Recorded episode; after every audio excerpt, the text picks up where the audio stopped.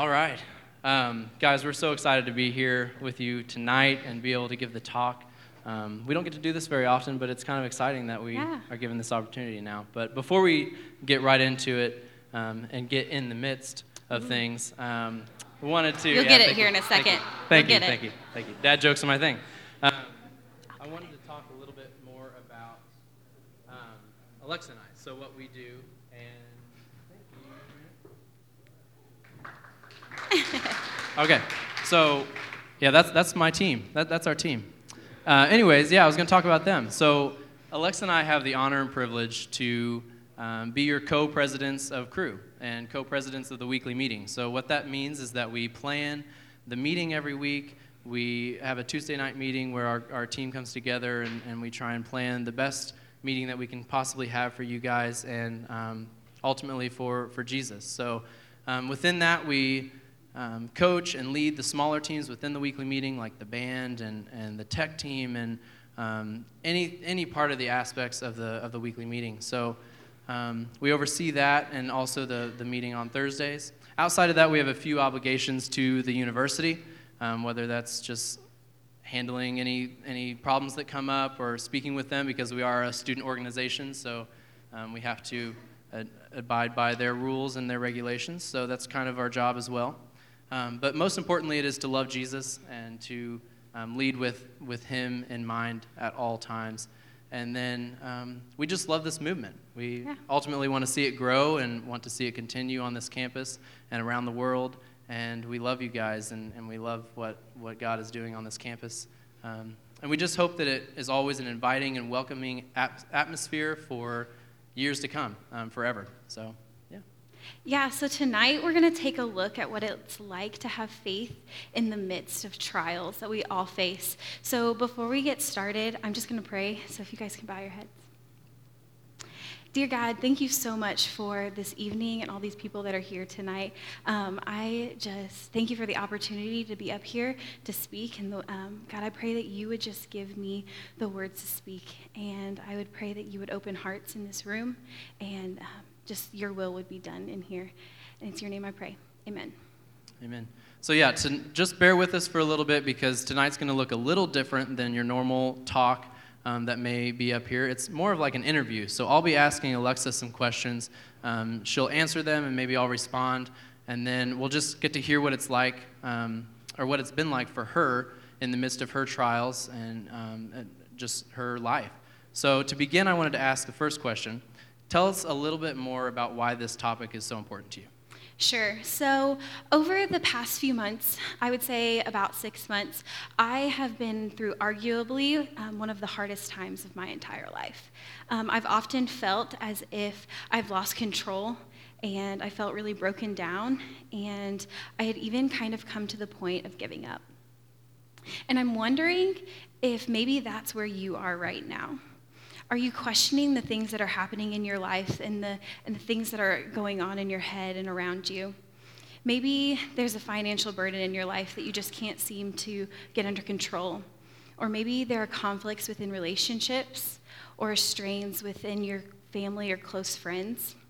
Or maybe there are circumstances that um, deal with your health, maybe physical or mental, or um, maybe it's a grade in a class that you just can't seem to get up. For me, I had made some decisions that put me in a really difficult spot where I even found it hard to relate with my family and even my closest friends. I was trying to cover up the fact that I was hurting, but in reality, I saw no more purpose in my life. I um, felt really alone, and I didn't see how God could use me based on my current state of life. Oftentimes, I think we see life in a big long line we have the beginning where we're born, and there's the middle, and we do a bunch of stuff, and a lot of stuff happens. And then there's the end, and that's just it. Um, I think that's what we think of when we think of life as a whole. I think, though, that there is this middle part that we kind of forget about.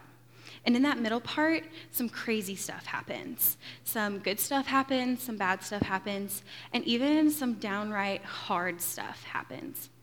The middle part has some twists and some turns. It's not quite as straight as this line would suggest. I think that the line more accurately would look like this.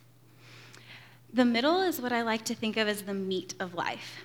This is where all that crazy stuff happens. This part of life is just any part of life that things are happening. So, guess what? That's all the time. But we are bound to experience failures and trials during this time. And those can look differently for all of us, and we all handle those very differently. Yeah, I mean, I think you're right. Life isn't just that easy straight line that we get to mm-hmm. coast through um, and not have to worry about anything. But I know for me, there have been times that in the, in the middle of all the craziness, I found it hard to be reminded that things will get better. Um, but a verse that I continuously go back to in my own life has been from Romans 8:18, and that's um, it says, "Yet what we suffer now is nothing compared to the glory He will re- reveal to us later." Yeah, I definitely think that God allows certain events to happen in our lives, and those events and those the outcomes of those definitely serve a purpose in our lives, whether we perceive them to be good or whether we perceive them to be bad. But there's also a ton of people in the Bible that have experienced trials and failures in their lives, and um, that's very similar to how we experience them. So, for example, there's this guy in the Bible named Jonah, and uh, Jonah was told by God to go to a city called Nineveh, and he was supposed to go tell them that they were about to be destroyed. So that's not great news to go tell someone. And so in chapter 1, verse 3 of Jonah, it says, Jonah got up and went in the opposite direction to get away from the Lord. And Jonah's disobedience to God's call landed him in a boat in a storm, and eventually he got thrown over the boat and he was eaten by a fish. So there's also the prodigal son. And in Luke chapter 15, Jesus is telling a story about two brothers and their dad. And the younger brother asks for his inheritance from his dad. So basically, he just wanted all the money his dad was going to give him when he died, he wanted it right then. So his father gave it to him, and he left home, and he ended up wasting all of it. And when he had wasted all of it, he didn't want to go back home because he knew he had messed up. And so in verse 16, it says that the younger brother became so hungry that even the food he was feeding the pigs looked good for him. And this is my personal favorite. There's Peter. Peter and I are homies, and you'll, you'll know why in a little bit. Um, but Peter was one of Jesus' closest followers. And Peter, before he met Jesus, was a fisherman. But at the end of Jesus' life, um, Peter ended up denying that he even knew who Jesus was three times. And that left him in a pit of failure. He just felt like he had um, failed in the biggest way possible. So these are just three of the countless people in the Bible who we see in the midst of their trials. And um, we can argue that their lives were not going in that straight line that we talked about earlier. I would argue to say that their lives were kind of at rock bottom. Yeah, so you mentioned that term rock bottom, but what does that actually mean? I've, I know that I've used that term in my own life, but maybe I haven't thought about the terminology behind it or may, maybe how it would affect our own lives internally. Um, but sometimes we feel like we're at rock bottom, but could you explain a little bit more of what that means? Yeah, so my definition of rock bottom kind of comes through my own experience, my own life. But I think rock bottom looks and feels a lot like rejection. And rock bottom is the point where we are very aware of our own sin and the quote unquote bad things that we're doing in our life.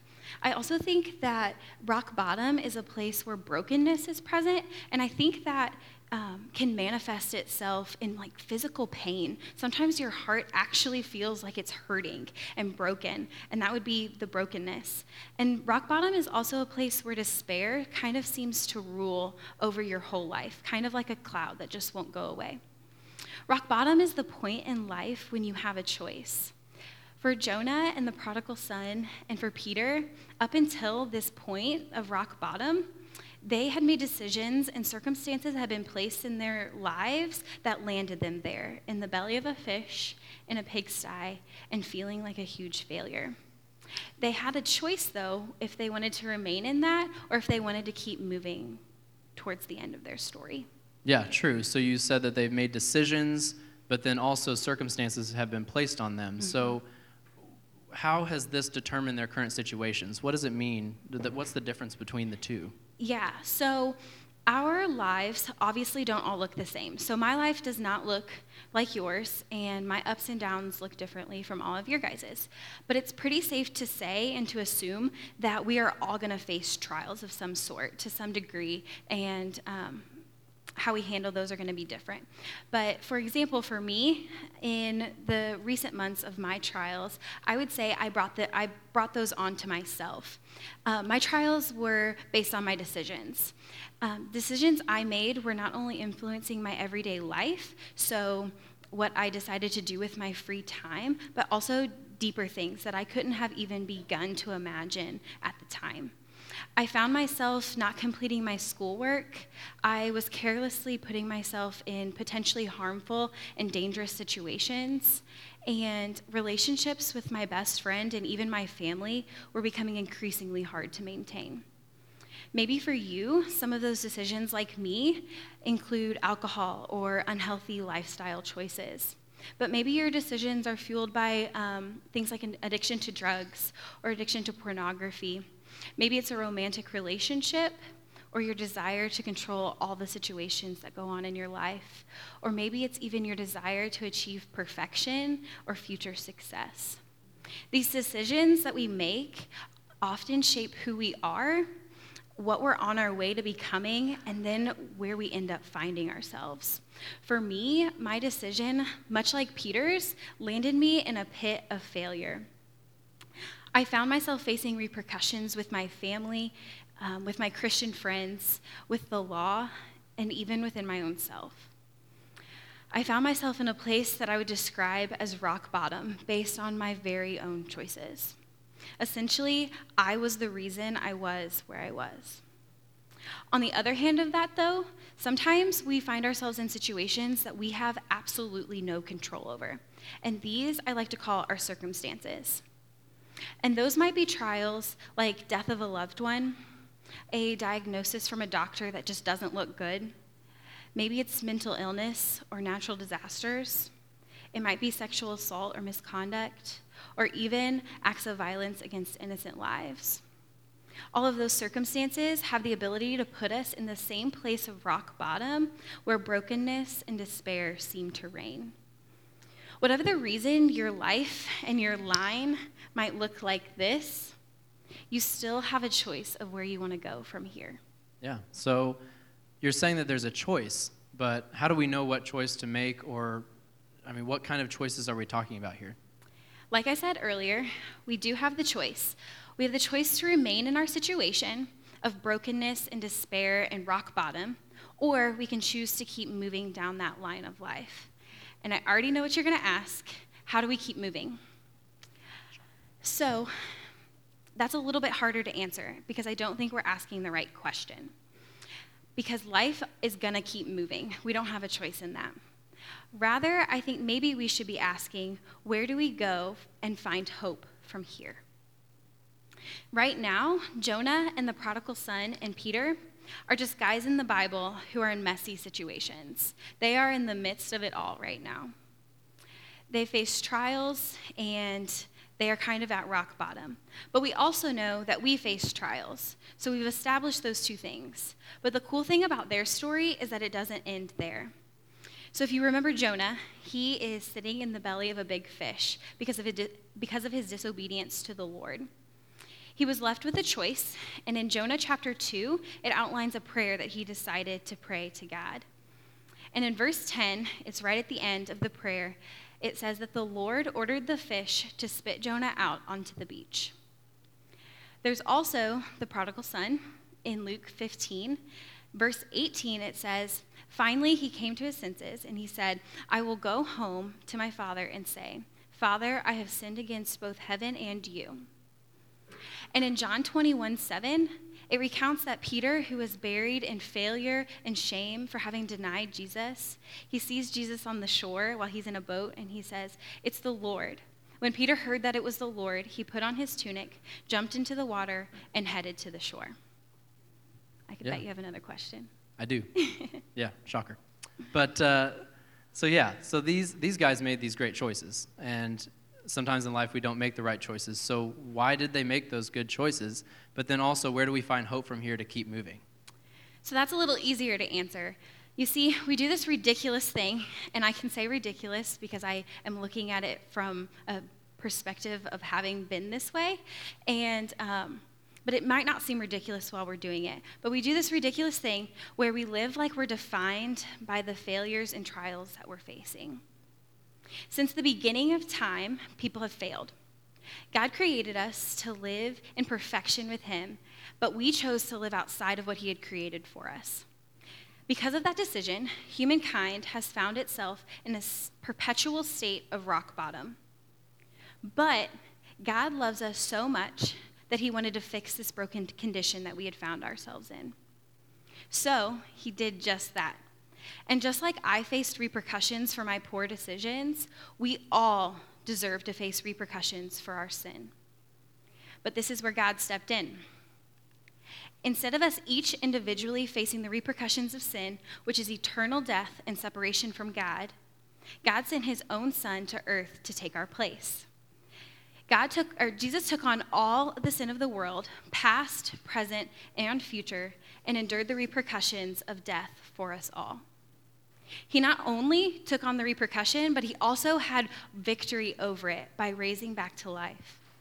And because of his decision to die on the cross, all we have to do in response is to make the decision to confess that we are, in fact, sinners and believe that he did, in fact, take on all of our sin for us. And this is the choice that we're faced with. For me, I made that choice when I was nine years old. But in the midst of my recent trials, I found myself questioning what I thought I believed. I felt like the world was against me and I had to fight my way through it all by myself. I thought that this hole that I had found myself in was just too deep. I convinced myself that it would be impossible to get out of.